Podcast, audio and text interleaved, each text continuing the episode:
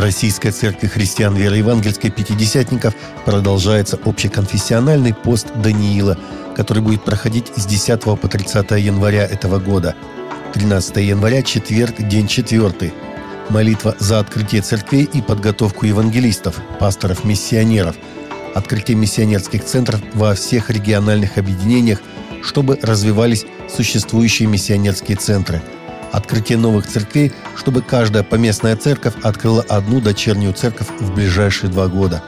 Пасторов и миссионеров, чтобы Бог могущественно использовал их. Да будет совершен Божий человек, ко всякому доброму делу приготовлен. Второе послание к Тимофею, глава 3, стих 17.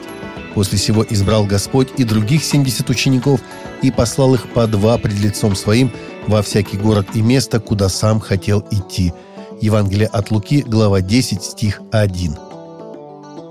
Папа Римский Франциск принял вчера в Ватикане российскую оперную певицу Светлану Касьян, недавно посвятившую ему свой сольный альбом «Фрателли Тутти» – «Все братья», названный так в честь энциклики Понтифика. Как сообщил Благовест Инфо, супруг Светланы Леонид Севастьянов также присутствовал на частной аудиенции. Встреча состоялась в Ватиканской резиденции Святой Марты и длилась в закрытом формате в течение часа. Папа Берголио поблагодарил российскую певицу за поиск красоты через творчество, добавил Севастьянов, который возглавляет Всемирный союз староверов. Число американцев без какой-либо религиозной принадлежности растет год от года, в то время как все меньше жителей США называют себя христианами, пишет британская газета Christian Today. Издание публикует результаты опроса, проведенного исследовательским центром Пью среди более чем 3900 взрослых американцев. В ходе опроса примерно каждые три из десяти взрослых американцев назвали себя атеистами, агностиками или не причисляют себя к последователям какой бы то ни было религии, что на 6% выше, чем 5 лет назад, и на 10% выше, чем 10 лет назад – Американцы, называющие себя христианами, сегодня составляют чуть менее двух третей, 63% взрослого населения страны по сравнению с 78% в 2007 году. Опрос показал, что спад наиболее заметен среди протестантов. Лишь четверо из десяти американцев называют себя протестантами, то есть их количество сократилось за 5 лет на 4% и на 10% за последнее десятилетие – для сравнения, 21% опрошенных по-прежнему себя называют католиками, что соответствует показателю 2014 года. Из тех, кто считает себя протестантами, большинство, 60%, причисляют себя к рожденным свыше или евангельским христианам. Согласно новому опросу Гала, пожертвования на благотворительные цели возросли в 2021 году среди взрослого населения США – хотя пожертвования религиозным организациям оставались на рекордно низком уровне.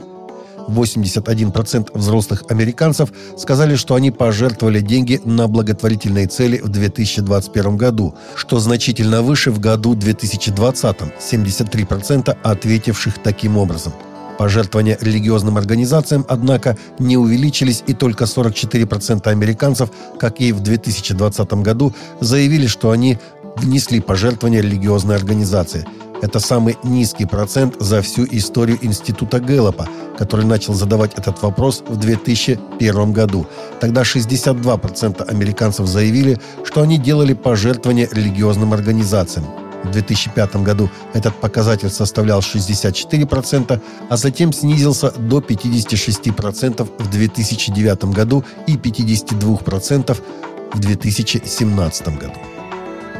В Италии невакцинированным от коронавируса запретили венчаться и совершать крещение, сообщает SPG News со ссылкой на российскую газету.